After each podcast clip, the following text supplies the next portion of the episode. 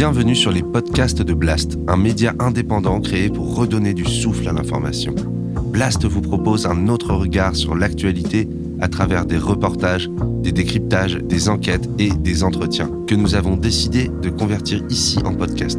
Notre ambition, devenir votre média de référence et ainsi peser dans la bataille de l'information qui s'annonce et qui sera décisive.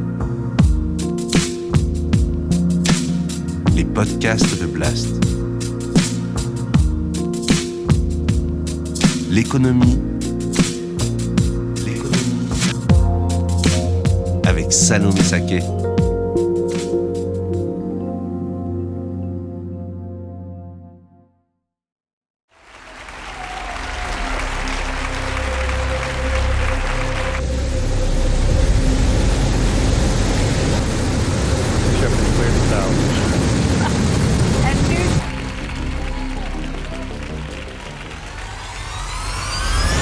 Considérés comme de véritables héros.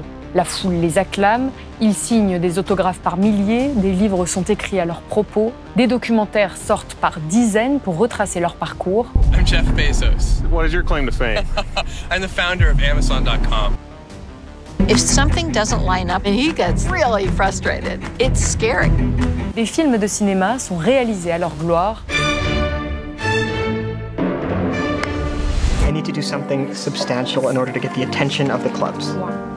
Et lorsqu'ils décèdent, des milliers d'inconnus leur rendent hommage. Bill Gates, Steve Jobs, Jeff Bezos et maintenant Elon Musk, depuis plus de 30 ans, chaque décennie a son nouveau héros entrepreneurial. L'histoire est toujours la même.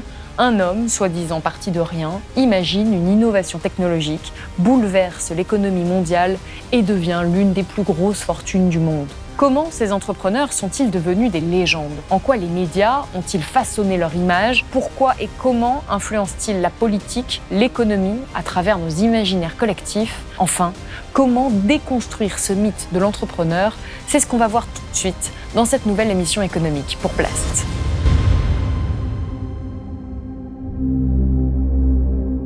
Anthony Galuso, bonjour. Bonjour. Vous êtes maître de conférence à l'Université de Saint-Étienne. Vos travaux portent sur les imaginaires marchands et les cultures de consommation. Vous avez publié récemment La fabrique du consommateur, une histoire de la société marchande aux éditions La Découverte. Et vous venez de publier ce livre en début d'année, Le mythe de l'entrepreneur, défaire l'imaginaire de la Silicon Valley aux éditions Zone. Pourquoi est-ce que vous avez voulu traiter ce sujet avant qu'on puisse rentrer un petit peu dans les détails? Alors l'idée du livre est assez lointaine. hein. C'est en 2011, au moment de la mort de Steve Jobs. Il y avait un hommage planétaire et euh, j'avais gardé en tête, j'étais en thèse à l'époque et je faisais une thèse sur les célébrités, mais cette fois-ci du monde de la musique, en fait, les fans de stars musicales. Et là, on voyait la célébrité entrepreneuriale, le premier deuil planétaire pour une célébrité entrepreneuriale. Et en fait, je me rendais compte qu'au fil des tweets et des hommages, on avait toujours les mêmes descripteurs euh, qui revenaient pour, euh, pour lui rendre hommage, en fait, c'est-à-dire euh, génial, un créateur, un visionnaire, etc. C'était toujours exactement, exactement les mêmes descripteurs et ça m'a intrigué. J'ai gardé ça dans un coin de ma tête, puis quelques années plus tard, j'y suis revenu. Mais ce qui est assez intéressant dans votre livre, c'est qu'on ne parle pas de n'importe quel entrepreneur. On parle de ces entrepreneurs stars. On l'a vu en, introduction, vous l'avez mentionné. C'est des- comme des rockstars. Ça déchaîne les foules. Les gens sont là en masse pour euh, les funérailles. Euh, Il y a vraiment un rapport très affectif à ces personnalités-là. Comment est-ce que vous, vous définiriez les figures d'entrepreneurs qu'on va étudier là et dont on va parler dans cette interview Effectivement, entrepreneur, c'est un terme assez polysémique. hein. Parfois, quand je fais euh, une conférence sur le sujet, j'ai des gens qui viennent me voir en disant Oui, mais on ne parle pas des boulangers, des pâtissiers, des restaurateurs qui ont leur restaurant. Alors, effectivement, on ne parle pas du tout de ça. Là, je parle des célébrités entrepreneuriales, c'est-à-dire ces grandes figures que l'on célèbre dans les grands médias occidentaux déjà depuis environ 150 ans. C'est-à-dire à partir du moment où on a des médias de masse qui apparaissent deuxième moitié du 19e siècle, on a des célébrités entrepreneuriales qui émergent comme euh, ont émergé par ailleurs des célébrités euh, du monde de la comédie, de la musique, etc. Ils émergent au même moment. Euh, Philippe Armour, Andrew Carnegie, par exemple, c'est parmi les premiers, premières célébrités entrepreneuriales. Et ça court jusqu'à aujourd'hui, jusqu'à Elon Musk, jusqu'à Jeff Bezos. Donc là, on est vraiment sur le théâtre des célébrités et pas l'entrepreneur au sens le plus commun. Et alors, vous, vous montrez comment justement ces personnalités ont été mythifiées Mhm. et le rôle énorme qu'ont joué les médias dans la fabrication un petit peu de ces portraits de légendes auxquels beaucoup de, de personnes vont s'identifier, que beaucoup de personnes vont admirer plus que de mesure. Et vous expliquez comment se créent ces récits médiatiques qui glorifient mais totalement les entrepreneurs, qui les héroïsent. Vous citez de nombreux extraits d'articles de journaux prestigieux qui prennent absolument aucune distance avec l'activité entrepreneuriale euh, des célébrités dont on parle. Euh, vous dites qu'il y a souvent ce vocabulaire qui est utilisé. Ces personnes-là ont créé, elles ont révolutionné. Vous citez notamment un article du prestigieux journal Times à propos de Steve Jobs qui écrit il a parcouru le monde avec une force, une rapidité et une clarté surhumaines. Il a vu ce que d'autres proposaient, l'a rendu parfait et l'a vendu au monde. Quand il eut fini, le monde était devenu meilleur. Là, le journaliste, on se dit vraiment dans une espèce d'admiration béate. Comment et pourquoi surtout est-ce qu'on construit ces récits médiatiquement? Alors, ces récits, effectivement, là, j'ai pris, en fait, euh, dans la première tiers de l'ouvrage, j'ai pris une étude de cas, parce que le mythe de l'entrepreneur, c'est quelque chose qui peut être évocateur pour plein de gens, mais c'est pas une catégorie établie, en fait, dans l'analyse économique ou l'analyse sociologique, l'analyse des médias. Euh, donc, j'ai pris une étude de cas qui est celle de Steve Jobs. Steve Jobs, c'est intéressant parce que c'est assez récent. Les gens, la plupart des plus de 25, 30 ans, en tout cas, ont bien en tête qui était Steve Jobs et ont bien en tête les années 2000. Euh, et en même temps, euh, c'est suffisamment loin dans le temps pour avoir le recul historique. Donc on peut faire une étude de cas et effectivement, j'ai constitué un corpus, plein d'articles, à toute la littérature qu'on peut trouver sur Steve Jobs, donc biographie, documentaires, biopics, etc. Et quand on fait une analyse thématique de cette littérature, et je pense que ce constat est valable, quelle que soit la célébrité entrepreneuriale, à quelques variations près, on se rend compte qu'il y a toujours les mêmes descripteurs. C'est-à-dire effectivement, tout d'abord, un créateur, ensuite un visionnaire, quelqu'un qui est capable de voir plus loin, euh, et de voir des choses, de comprendre des choses sur l'avenir, en fait, que le commun des mortels est incapable de saisir. Un rebelle, quelqu'un qui se révolte en fait contre le monde et par là même en fait euh, fait accoucher le, le progrès en fait, euh, amène le progrès au monde. Euh, c'est en fait tout un ensemble de toutes ces idées en fait sont très structurantes dans la plupart des récits. Mais pourquoi est-ce que les journalistes s'y attaquent de cette manière? Parce que ce qu'on comprend au fur et à mesure du livre, c'est que les médias jouent un rôle énorme Mhm. dans le succès, même économique, même entrepreneurial de ces personnes-là. Comment est-ce qu'on choisit une figure d'entrepreneur pour en faire un espèce de demi-dieu Et j'insiste, j'ai pas l'impression d'exagérer en disant ça. Vraiment, les, les articles que vous citez, on a l'impression Mhm. qu'on parle de personnes qui sont même pas humaines. D'ailleurs, rien que l'extrait que j'ai cité, on, on parle de clarté surhumaine. Ce Mhm. seraient des personnes qui seraient encore meilleures que les autres humains, que le commun des mortels. Alors tout d'abord, les médias qui célèbrent l'entrepreneur et qui constituent cette littérature, ce pas tous les médias, ce sont les grands médias, la grande presse magazine type le Time, effectivement, le Wall Street Journal, etc. Euh, la presse magazine et les grands médias, mais aussi euh, une des médias euh, économiques, financiers, etc. Alors, cette construction en fait du mythe, effectivement, on la voit déjà fin du 19e siècle, et on a là en fait une relation symbiotique qui se met en place. C'est-à-dire que quand vous vendez du papier ou aujourd'hui vous essayez de, faire du clic, euh, vous avez besoin de bons clients, des gens qui ont euh, le verbo, des gens qui sont charismatiques, impressionnants, etc. Euh, des gens qui sont capables de remplir l'espace en fait et, d'exercer une fascination charismatique sur le public. Et euh, en fait, c'est ce que proposent ces célébrités entrepreneuriales.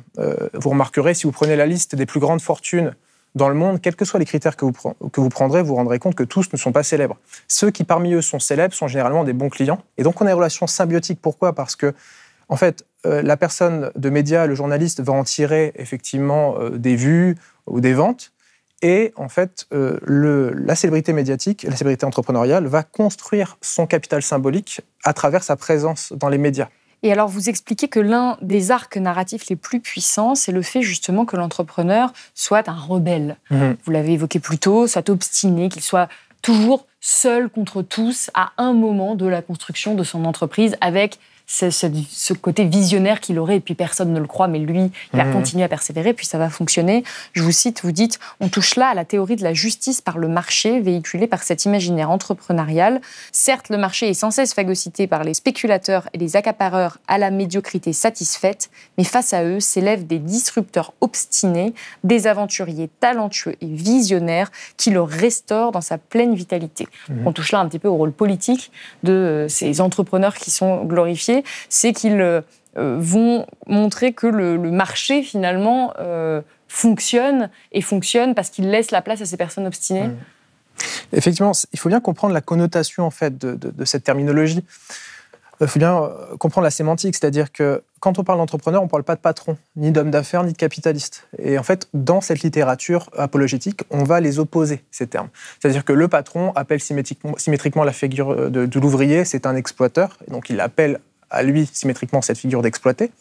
Euh, l'homme d'affaires, il commerce, il spécule, il est dans le profit. voilà. Et en cela, l'entrepreneur on va jusqu'à dire dans cette littérature apologétique, dans ces hagiographies de Steve Jobs, on va jusqu'à dire que Steve Jobs n'était pas un capitaliste, c'était même parfois même un anticapitaliste, un entrepreneur au sens le plus humaniste qui soit. C'est-à-dire ce qui l'intéresse, c'est pas le profit, c'est pas la conquête des parts de marché, c'est euh, en fait accoucher d'un nouveau projet, de nouveaux euh, beaux outils en fait euh, à offrir à l'humanité et faire progresser l'humanité sur la voie du progrès de cette façon. Qu'est-ce que ça nous dit Qu'est-ce qu'on comprend à travers cette façon de, de décrire le marché? C'est que on a certes un marché qui est plein d'accapareurs, d'exploiteurs, de, petits comptables, de petits commerçants, mais au final, le héros de l'histoire, celui qui va finir par triompher, c'est l'entrepreneur, c'est-à-dire celui qui a un projet euh, qui va faire en fait, euh, qui va nous faire progresser. Euh, c'est pas, c'est une figure complètement détachable en quelque sorte du capitalisme. Oui, vous dites que c'est, ils sont décrits comme des moteurs de l'histoire qui finalement participent ou sont même à l'origine d'une ère nouvelle. Mmh. Oui, complètement. Et en fait, si on, on fait la généalogie de ce mythe, c'est-à-dire si on part d'analyse thématique euh, fin 19e siècle, des textes qui étaient écrits sur Edison ou sur Carnegie fin 19e siècle jusqu'à nos jours, jusqu'à Elon Musk, on se rend compte qu'il y a beaucoup de continuité. Par exemple, le visionnaire, ça c'est typiquement la façon dont on décrit Elon Musk aujourd'hui, c'est la façon dont on décrivait déjà Steve Jobs, et il y a un siècle, il y a plus d'un siècle, c'est déjà comme ça qu'on célébrait Edison. Edison, les journalistes allaient le voir, et c'était un très bon client aussi, Edison. Pourquoi? Parce qu'il arrivait avec son allure de savant fou et il était décoiffé, il avait euh, la chemise et, les chaussures crottées. Et voilà, il, était enthousiaste, il faisait le tour de ses laboratoires, il expliquait comment il allait euh, inventer tout un ensemble de nouveaux objets, comment il inventait le futur en quelque sorte. On a tout un ensemble de constantes en fait euh, tout au long de, cette histoire. Mais il y a aussi des, différences. et l'une des différences, en fait, pour revenir sur le thème de la rébellion, c'est que jusque récemment, jusque dans les années 70, jusqu'en tournant néolibéral, en fait, l'entrepreneur, ça reste un bourgeois esthétiquement, c'est-à-dire que c'est quelqu'un qui, en fait, est l'homme au complet gris, euh, l'homme au chapeau haute forme. Carnegie, c'est ça. Hein. Rockefeller senior, c'était ça. C'était euh, des bons bourgeois qui euh, s'habillaient comme des gens de l'ancienne aristocratie, de la grande bourgeoisie, etc. Avec les années 70-80, en fait, on arrive sur un modèle beaucoup plus contre-culturel. On va prendre le contre-pied de tout ça et on est dans une esthétique de la rébellion on arrive sur euh, l'entrepreneur, euh, voyez, jean, t-shirt, euh, claquette, mm. à la, Zuckerberg, Musk, Musk avec son perfecto, son bandana, etc. Et un des premiers avatars de ça, c'est Steve Jobs dans les années 70-80. Oui, d'ailleurs, qui a toujours les mêmes habits, c'est ça, qui expliquait, qui, a même, on a fait une histoire en mm. réalité de sa manière de s'habiller en se disant qu'il perdait pas de temps mm. avec les vêtements et que lui, c'était toujours, il était toujours en noir, il me semble. Oui, complètement. C'était ça.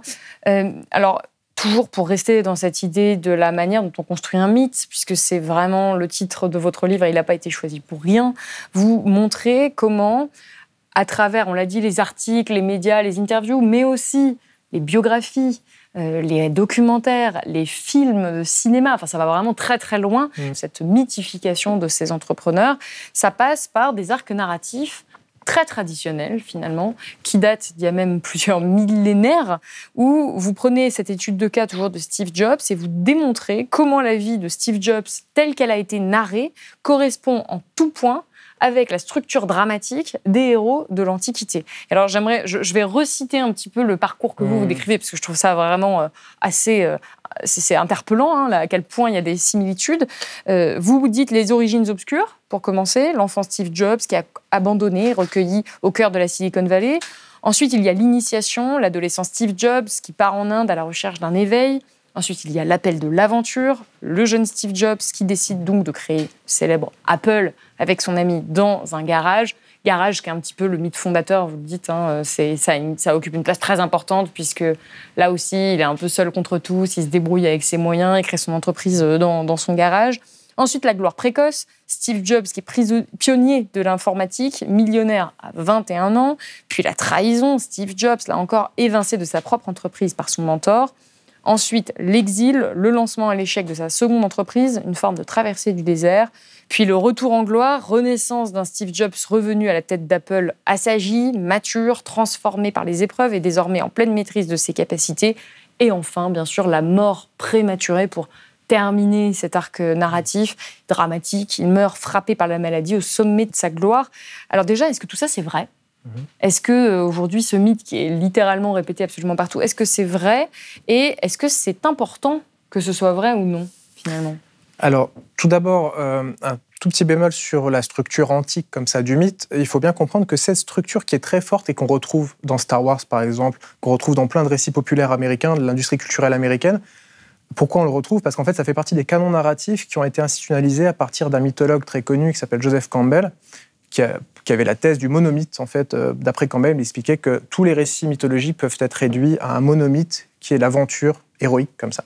Alors en fait, euh, si on se réfère à, ce qu'en disent les anthropologues, les mythologues, on sait que c'est complètement faux, que ça a été complètement falsifié, ce modèle, et qu'il n'a aucune validité scientifique. Néanmoins, on sait que depuis au moins un demi-siècle, c'est une structure narrative qui, qui est partout dans l'entertainment, dans l'industrie culturelle américaine, à Hollywood, euh, comme je le disais tout à l'heure, euh, Star Wars, hein, un des canons narratifs de Star Wars, une, des, influences très concrètes et déclarées de Lucas, c'est euh, Campbell. C'est un canon narratif qui est très important dans l'industrie culturelle américaine. Donc ça, c'est une, chose, une influence. Maintenant, est-ce que c'est vrai? Est-ce que ça correspond à la réalité? En fait, c'est très critiquable, non pas tant parce que c'est plein de mensonges ou de contre-vérités, en fait, toutes ces histoires. Généralement, on nous présente des histoires qui ne sont pas véritablement fausses, en fait, c'est simplement qu'il y a une espèce d'énorme biais de cadrage à chaque fois. Pour prendre la scène fondatrice dans l'histoire d'Apple, dans l'histoire de Steve Jobs, c'est euh, la scène du garage.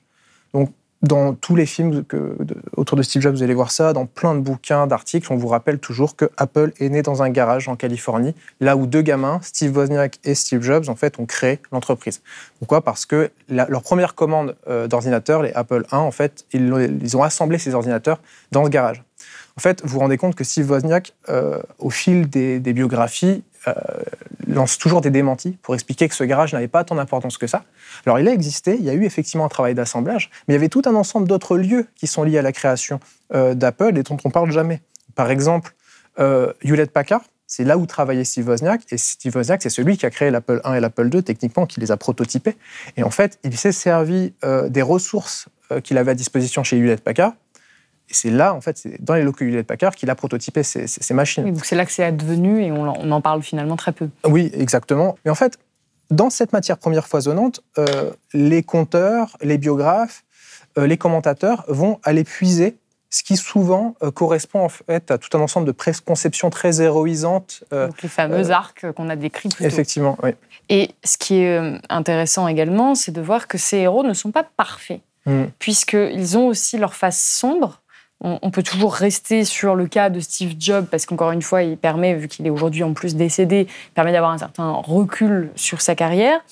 Ce que vous décrivez, c'est que Steve Jobs, par exemple, est souvent décrit comme euh, odieux, Mm. comme féroce avec les gens avec qui il travaille. Sur le plan personnel, il refuse également de rencontrer sa fille, Lisa. Mais ce que vous montrez, c'est que ça n'écorne pas vraiment sa légende, mm-hmm. alors que humainement, ça, semble quand même un peu loin de la morale et ça semble un petit peu discutable. Au contraire, ça renforce mm. ce mythe qui, nécessairement, pour être un espèce de génie, il faudrait avoir cette part d'ombre. Comment, comment on explique ça?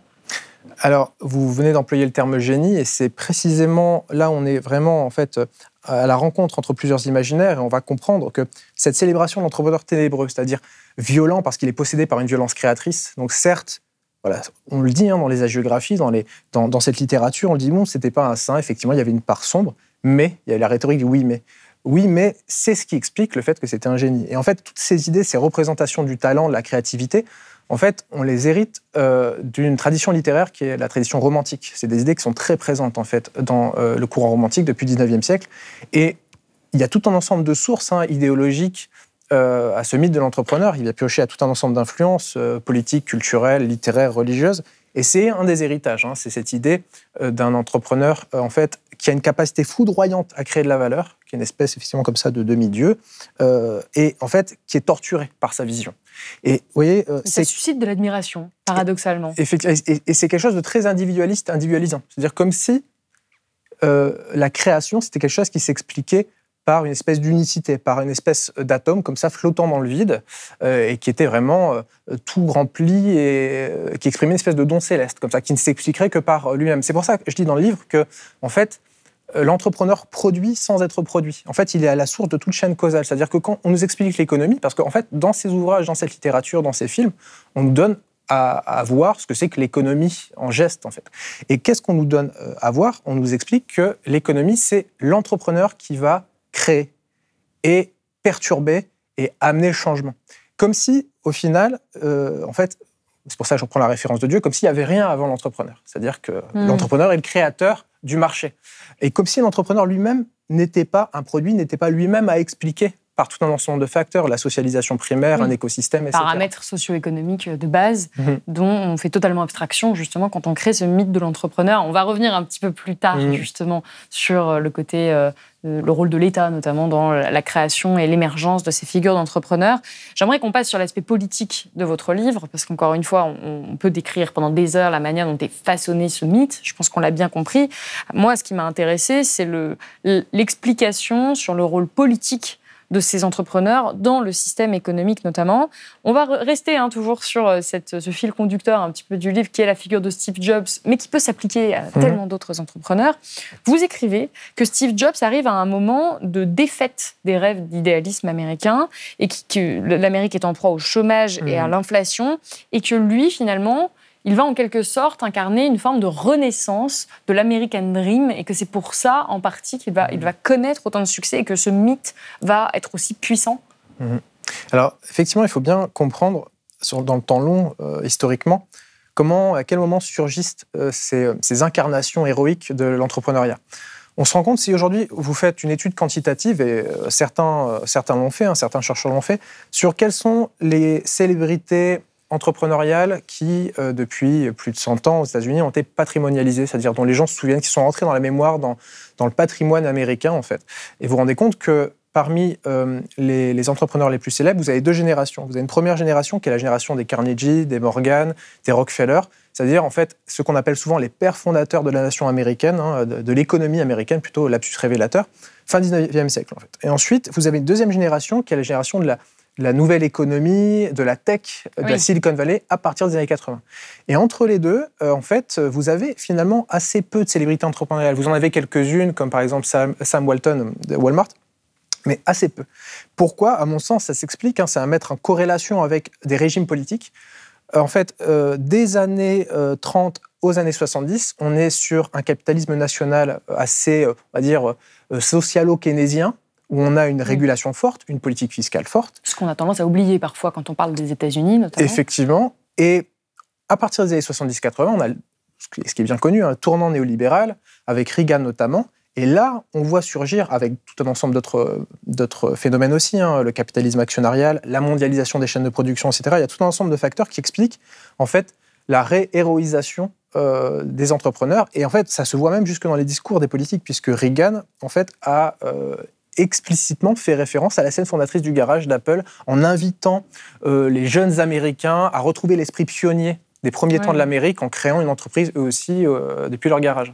Moi, l'interprétation que parfois je pouvais en avoir, c'était que finalement, le capitalisme en lui-même, c'est déjà une forme de mythe, en tout cas une forme de croyance sur de nombreux, de nombreux aspects. On l'a très largement euh, développé à Blast.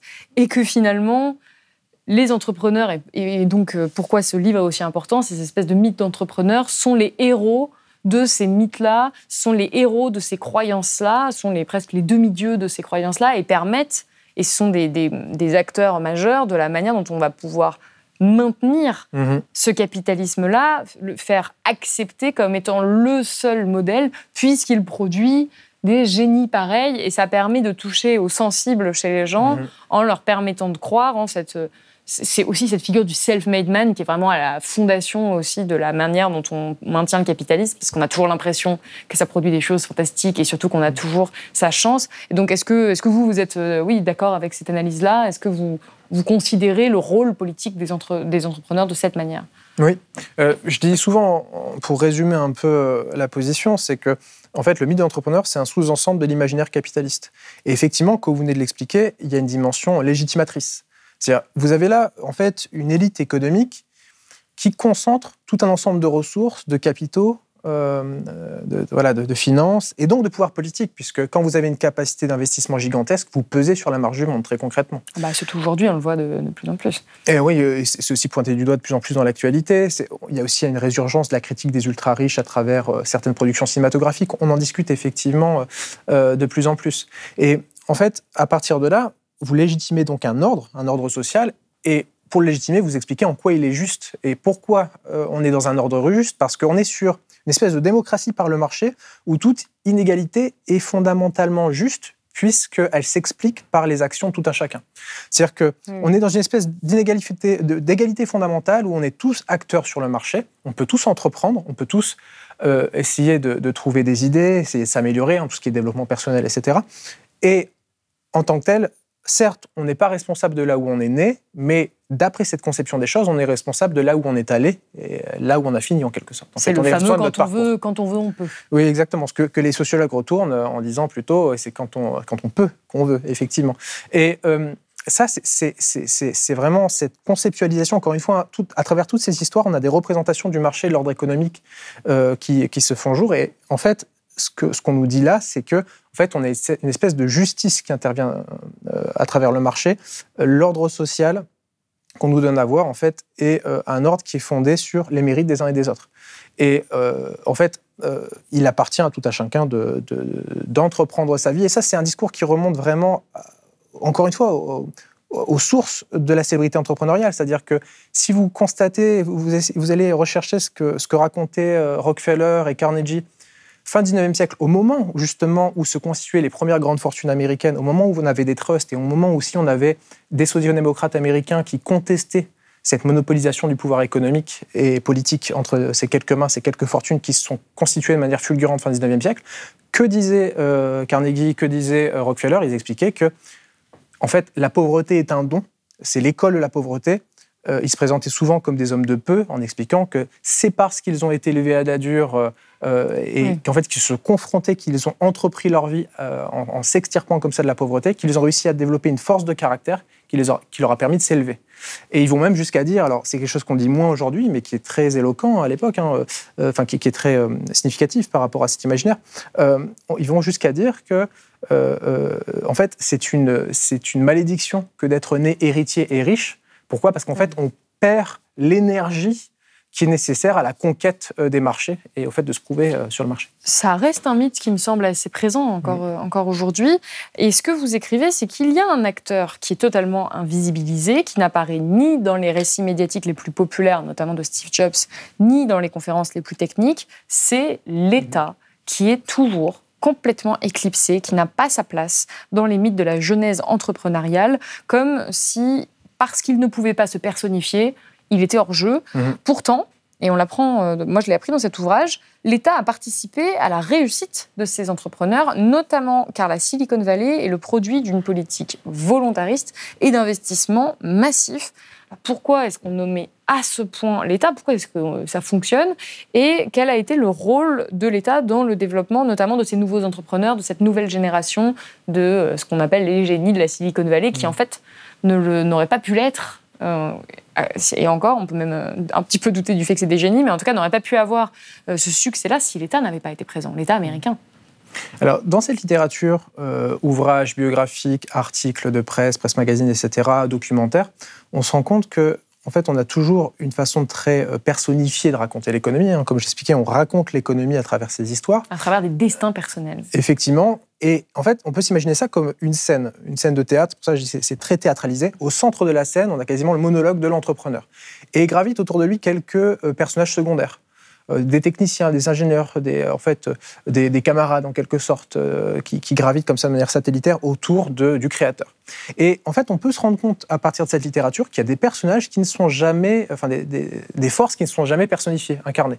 On a tout d'abord le financier. Arthur Rock, par exemple, personne ne le connaît, alors que c'est quelqu'un qui est, en fait, c'est un, un, venture capitaliste, un capital risqueur, un financier, qui a créé, enfin qui a aidé à créer euh, trois des plus grandes entreprises de la Silicon Valley Intel, euh, Fairchild Semiconductor et Apple.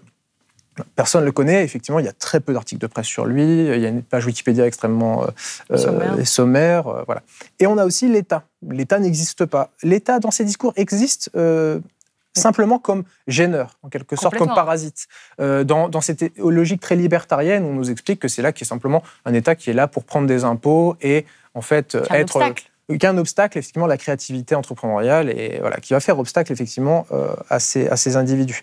Or, si on reprend euh, en fait l'histoire de la Silicon Valley non pas à travers ses figures héroïsées, mais à travers l'histoire d'un écosystème, on se rend compte que l'histoire de la Silicon Valley, ça ne commence pas fin des années 70 avec l'émergence de la micro-informatique. Ça commence dans les années 1910 avec les premiers investissements dans les systèmes de radio. Parce qu'en fait, l'électronique, euh, ça sert tout d'abord à faire la guerre, et donc il y a un investissement étatique très fort. Ensuite, ça se poursuit euh, avec, encore une fois, au milieu du XXe siècle, euh, l'informatique se développe, tout ce qui est système de puces, pour en fait guider des systèmes de missiles, en fait équiper, augmenter de l'armement. Et en fait, euh, là où on voit que euh, la Silicon Valley de- devient vraiment un pôle d'attractivité en termes d'investissement dans l'industrie électronique, c'est à partir des années 50-60, où en fait on a des investissements massifs de l'État américain euh, dans en fait le complexe militaro-industriel, parce qu'on est dans une rivalité avec l'URSS, notamment dans l'aérospatial. Donc euh, il y a énormément d'investissements, on investit énormément euh, dans des entreprises, aussi à Stanford, dans les universités. Et en fait, euh, dans ces années-là, on a environ la moitié des investissements militaires américains qui sont injectés en Californie et plus précisément dans le comté de Santa Clara, qui est en fait là où se situe la Silicon Valley. Et c'est seulement à partir de la fin des années 70 que, en fait, le premier investisseur ne va plus être l'État. L'État qui, en plus de ça, était aussi le premier client. C'est l'État qui investissait dans l'informatique, c'est l'État qui achetait euh, les, pi- les- puces, les microprocesseurs, les semi-conducteurs pour équiper ses armements. C'est seulement à partir des années 70-80 où on a de l'électronique euh, grand public, à destination du grand public, notamment avec la micro-informatique, que l'État va passer partiellement, encore une fois partiellement, le relais en tant que financeur au capital euh, privé. Et souvent, nos représentations de la Silicon Valley, héroïsées, en fait, commencent dans les années 80. On s'imagine la naissance de la Silicon Valley avec euh, euh, Bill Gates, Steve Jobs, euh, Steve Wozniak dans les années 80. On C'est là où c'est complètement faux. C'est qu'on Mhm. imagine euh, des hommes dans leur garage en train d'avoir des idées de génie et de créer l'économie américaine, quand en Mhm. réalité l'impulsion vient de l'État. Mhm. Et une fois qu'on a dit tout ça et qu'on qu'on comprend à quel point ce mythe est un mythe, justement, c'est-à-dire qu'il ne se rapproche pas de la réalité, que c'est une construction, que c'est un récit, que c'est une narration. Quand on comprend à quoi, enfin, le, le rôle politique que ça peut jouer, c'est-à-dire finalement une forme de caution du capitalisme, en quoi est-ce que c'est un problème? Alors, c'est un problème, tout d'abord parce que euh, ça justifie, en les intériorisant, tout un système euh, d'inégalité. En fait, euh, c'est euh, ça, ça infuse, en fait, ça diffuse tout un ensemble de représentations du monde qui sont profondément fausses parce que profondément antimatérialistes. On est vraiment sur une littérature très idéaliste, c'est-à-dire tout est censé partir des idées, des volontés, des énergies qui seraient spontanées. Donc on est vraiment d'ailleurs, on peut le dire, hein, sur quelque chose qui est proprement euh, ascientifique ou antiscientifique, hein, c'est-à-dire qu'on sort du monde des causes et des conséquences, en fait.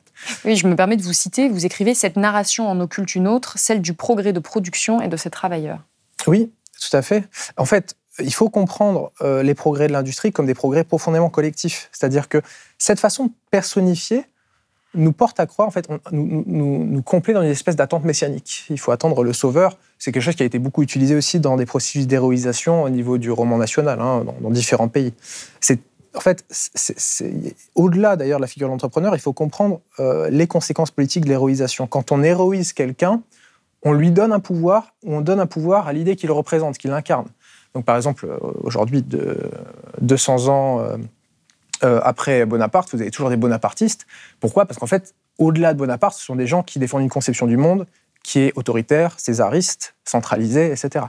Euh, pour euh, l'imaginaire entrepreneurial, en fait, il en va de même. C'est-à-dire qu'à partir du moment où votre représentation du monde entrepreneurial, du monde industriel est pétrie de ces idées, alors il y a tout un ensemble de consé- conséquences politiques qui en découlent. Pourquoi, comment on pourrait légitimer l'impôt, par exemple, dans une société où les individus sont pleinement comptables de leurs réussites et de leurs échecs Si j'ai triomphé sur le marché et que je suis milliardaire et que je le mérite, alors l'impôt c'est du vol, notamment l'impôt progressif. Et alors, les gens qui n'ont rien, les gens qui ne peuvent pas se payer des soins médicaux, les gens qui meurent de faim le méritent aussi. Effectivement, symétriquement, ça c'est quelque chose qu'on évoque assez peu, mais tout ce qui est glorification du self-made man implique ça aussi, effectivement. Si les riches sont self-made, alors les pauvres aussi sont self-made.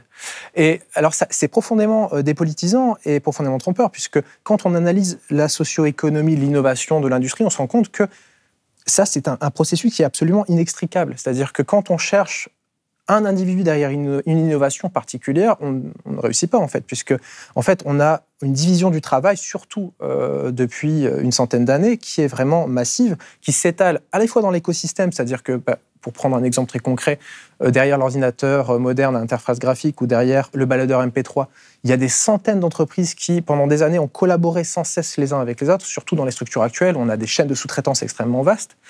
Et on a aussi, sur le temps long, euh, une collaboration entre plusieurs générations euh, de chercheurs, euh, d'ingénieurs, etc. C'est-à-dire que, pour prendre l'exemple de l'ordinateur, pour avoir l'interface graphique sur le Macintosh en 1984, il faut des recherches fondamentales à Stanford dans les années 60. Et il faut aussi euh, des théoriciens de la, cybernétique et de l'informatique dans les années 40.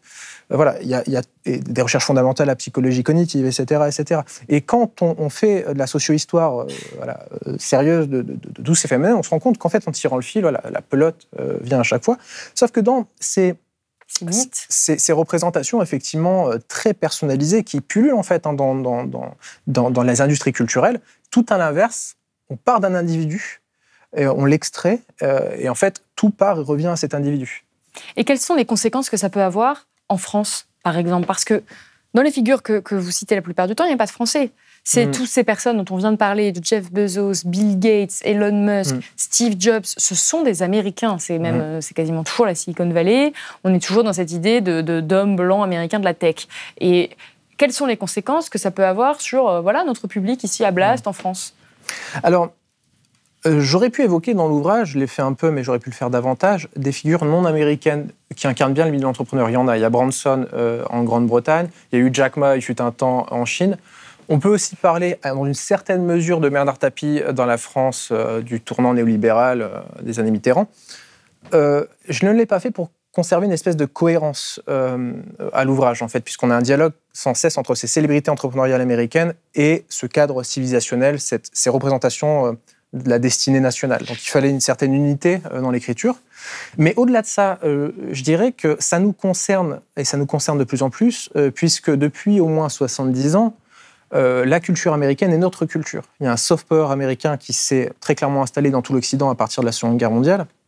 En fait, nos célébrités musicales, cinématographiques et entrepreneuriales, en fait, sont les leurs. Et si je ne sais pas une enquête que j'ai réalisée moi-même, mais je suis prêt à le parier. Si vous allez interroger notamment des moins de 30 ans ou des moins de 25 ans dans la rue en leur demandant, comme ça, comment on fait en marketing, le top of mind, réfléchissez pas, dites-moi euh, les noms de trois ou quatre entrepreneurs. Il y a de très fortes chances pour qu'ils citent des entrepreneurs américains, Elon Musk en tête potentiellement. Euh, alors voilà, euh, ça s'explique en fait par ce soft power américain, par cette domination, cette hégémonie culturelle américaine. Mais ce qui est terrible, c'est que ça ça fonctionne, ça infuse, vous l'avez dit, ça décorrèle de la matérialité, mmh. de la production notamment, et pourtant, on ne peut pas dire que ces entrepreneurs ont été épargnés par les scandales euh, différents. On peut parler d'Amazon pendant des mmh. heures.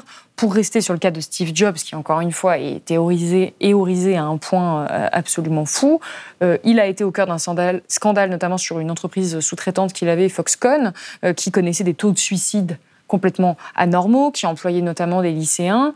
Et pourtant, bah, ça n'a pas eu grande, ça pas eu beaucoup de conséquences, mmh. alors qu'il le traitait, euh, enfin, il avait des personnes qui travaillaient pour lui et qui produisaient les iPhones, enfin, tout ce qu'il a, tout ce qu'il a créé avec euh, Apple, dans des conditions absolument déplorables. Comment vous expliquez qu'on puisse passer l'éponge collectivement aussi facilement sur de tels scandales en termes de droits humains?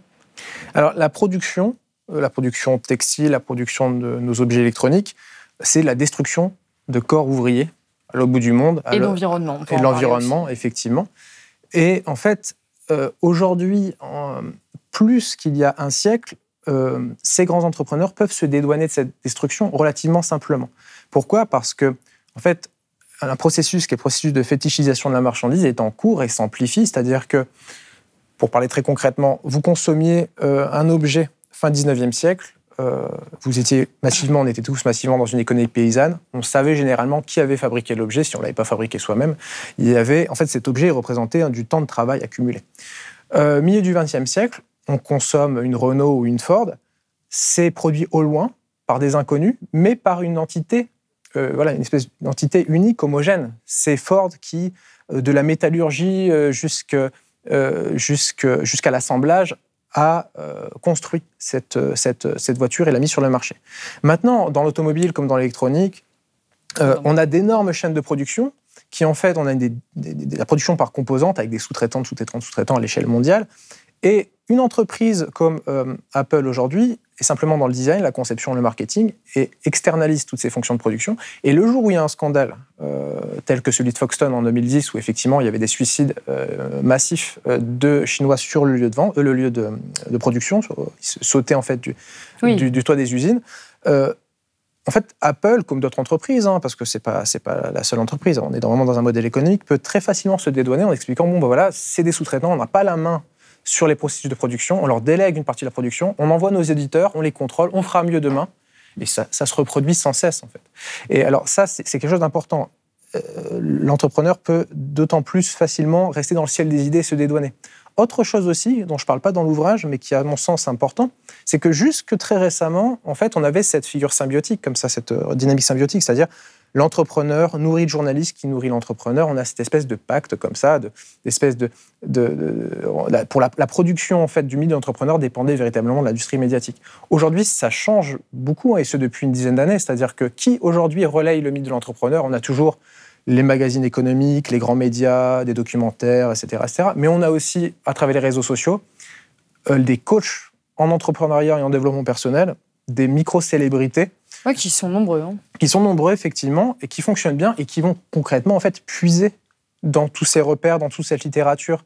Euh, vous prenez quelqu'un, par exemple, comme Oussama Hamar, dans les milliers d'anecdotes qu'il raconte, quand il ne parle pas de lui-même, en fait, il va piocher allègrement dans euh, mm. la sainte vie euh, des grands entrepreneurs de la tech, etc., en reprenant des anecdotes de ci, de là, pour illustrer en fait, ses propos, sa morale, ses leçons de vie, etc.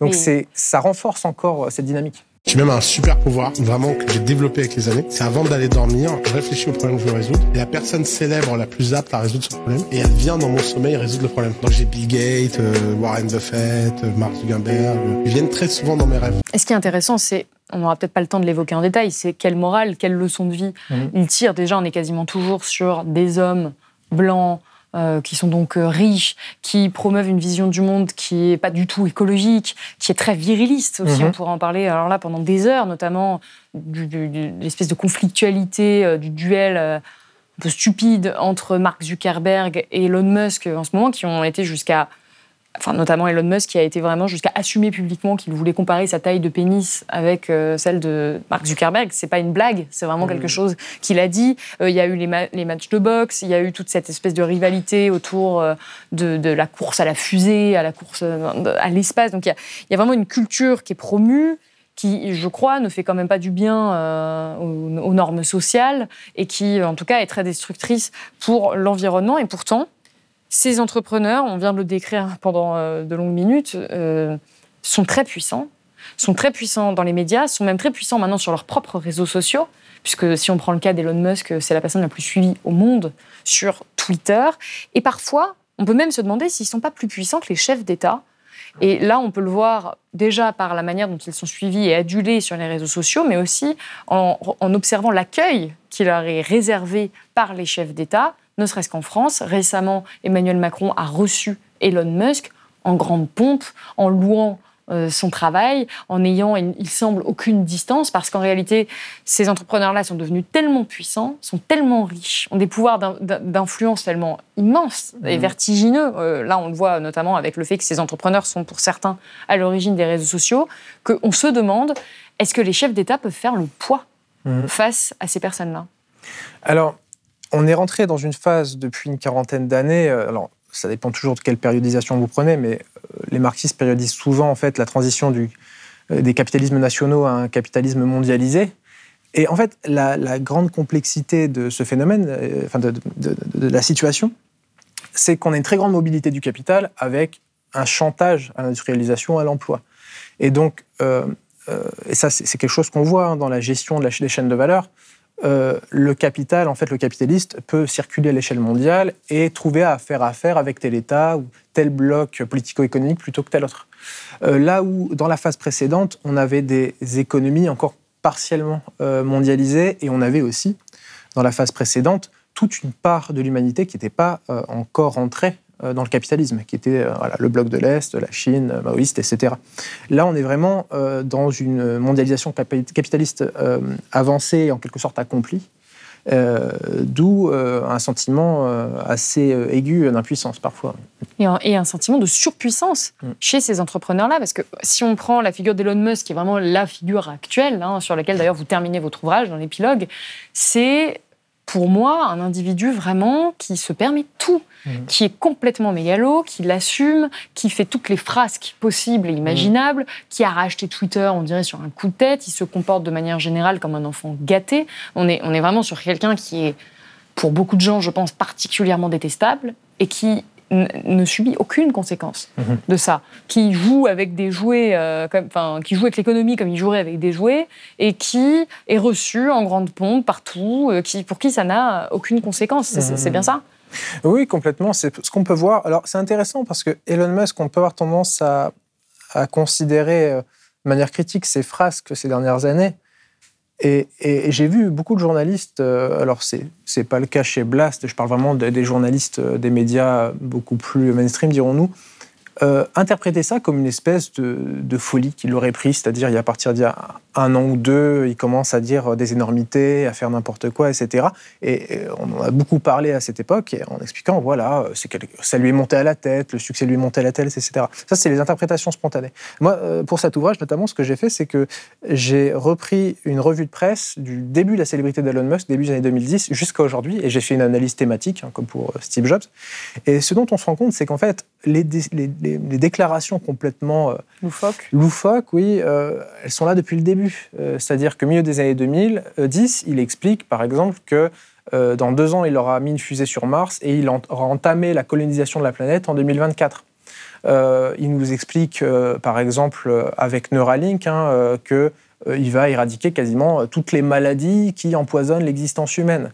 il a expliqué ensuite que grâce à ses investissements en robotique, il allait abolir le travail. Avant ça, il avait expliqué qu'il supprimerait en fait euh, la conduite euh, à travers tout un ensemble de voitures euh, téléguidées par intelligence artificielle, etc.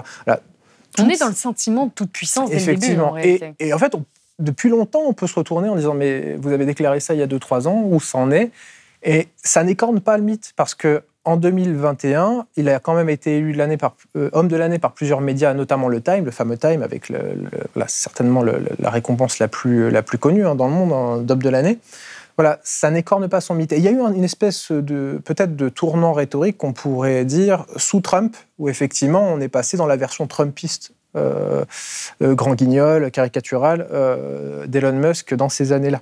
alors, ça a déclenché notamment tout un ensemble de critiques, on en parle souvent dans l'industrie culturelle, Glass Onion, dans le Look Up, etc., qui moquent l'ubris de ces individus.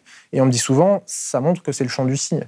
Sauf que, euh, alors même s'ils sont moqués dans ces différentes productions, ça n'ébrèche pas leur pouvoir concret sur la matérialité concrète, en fait. Euh, et euh, peut-être, on peut s'imaginer que si ces figures sont véritablement disqualifiées d'ici quelques années, si elles le deviennent, la structure même du pouvoir resterait la même. C'est-à-dire que si vous les remplacez par des, des, grands entrepreneurs, greenwashers, social mashers de gauche, vous voyez, la structure même du pouvoir, la modélisation des moyens de production les fondamentaux restent les mêmes.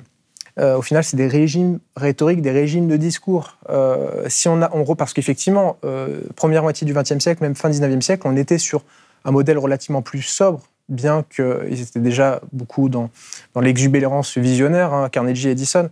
On était sur, comme je l'ai expliqué, la figure de l'homme d'État. Quand bien même on reviendrait à ces incarnations plus sobres, les structures même du pouvoir resteraient les mêmes. Ce sont donc les structures du pouvoir qu'il faut changer si on veut vraiment que ça change. On va terminer sur euh, cette euh, phrase. Merci beaucoup d'avoir été avec nous. Je rappelle que le mythe de l'entrepreneur défaire l'imaginaire de la Silicon Valley, votre livre est disponible aux éditions Zone. Merci beaucoup. Bonne journée. Merci. Si vous avez aimé ce podcast, s'il vous a été utile, n'oubliez pas de nous mettre des étoiles ou de le partager autour de vous ou sur vos réseaux sociaux. Blast est un média indépendant, et si tous nos contenus sont en libre accès, c'est grâce au soutien financier de nos blasters et abonnés. Pour nous soutenir, faire un don unique ou mensuel, rendez-vous sur blast-info.fr slash soutenir.